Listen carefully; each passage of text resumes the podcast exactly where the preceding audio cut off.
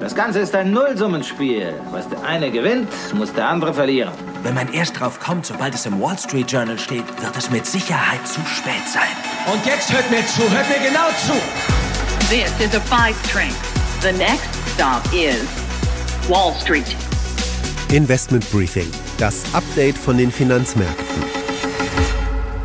Hallo ihr Lieben, willkommen zu einer neuen Podcast-Folge. Ich freue mich, dass ihr wieder mit dabei seid. Ich bin's, Anne Schwedt, eure Investment-Expertin aus New York mit allen wichtigen News, Tipps und Tricks von den Finanzmärkten.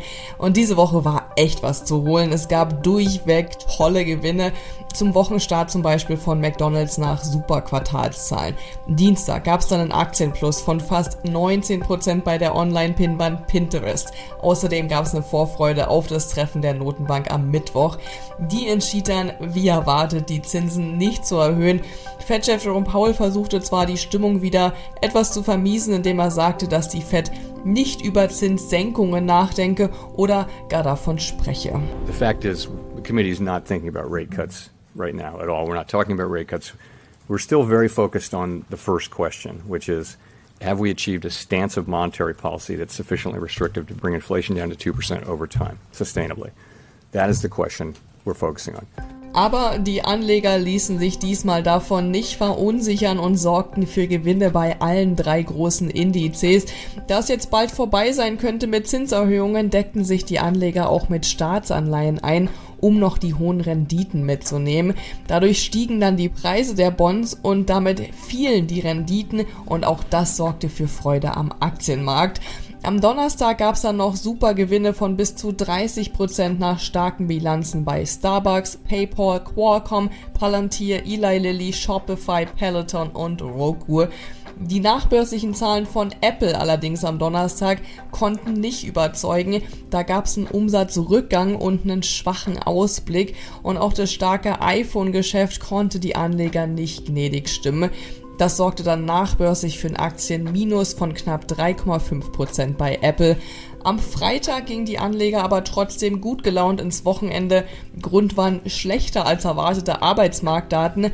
Die Arbeitslosenrate stieg auf 3,9% und das machte neue Hoffnung, dass es mit den Zinserhöhungen jetzt wirklich bald vorbei sein könnte. Unsere Themen in dieser Ausgabe. Zunächst nehme ich euch mit in die Kryptoszene. Der einst als Wunderkind gefeierte Unternehmer Sam Bankman-Fried ist ja schuldig gesprochen worden, unter anderem wegen Betrugs. Was bedeutet das aber für Kryptoanleger? Sollte man da jetzt überhaupt noch investieren? Kann man im Kryptokosmos noch überhaupt irgendwem trauen? Ich kläre alle wichtigen Fragen. Vorab schon mal eins: Pauschalurteile wie diese hier, finde ich, sollte man vermeiden. Das zeigt noch einmal, dass für Krypto es keinen anderen praktischen Anwendungsgrund gibt, außer Betrug. Danach nehmen wir uns mal das alarmierende Statement der Weltbank vor. Die warnt wegen des Kriegs im Nahen Osten vor einem Preisschock beim Öl. Ich erkläre euch, was das für die Strategie von Öl- und Energieanlegern bedeutet.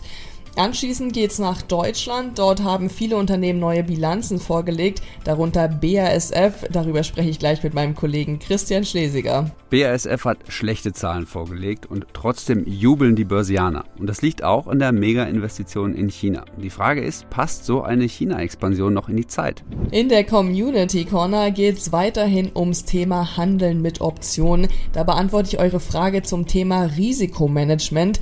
Nämlich, wie stellt man sicher, dass man nicht mehr Geld verliert, als das, was man bereit ist zu verlieren. Und zum Schluss gibt's wie immer den schnellen Blick auf die neue Handelswoche, damit ihr top vorbereitet durchstarten könnt.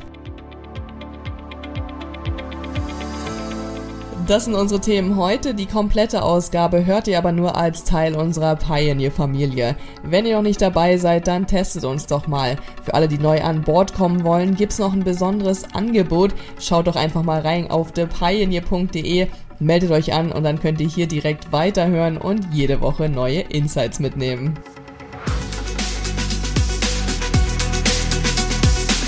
Investment Briefing, das Update von den Finanzmärkten.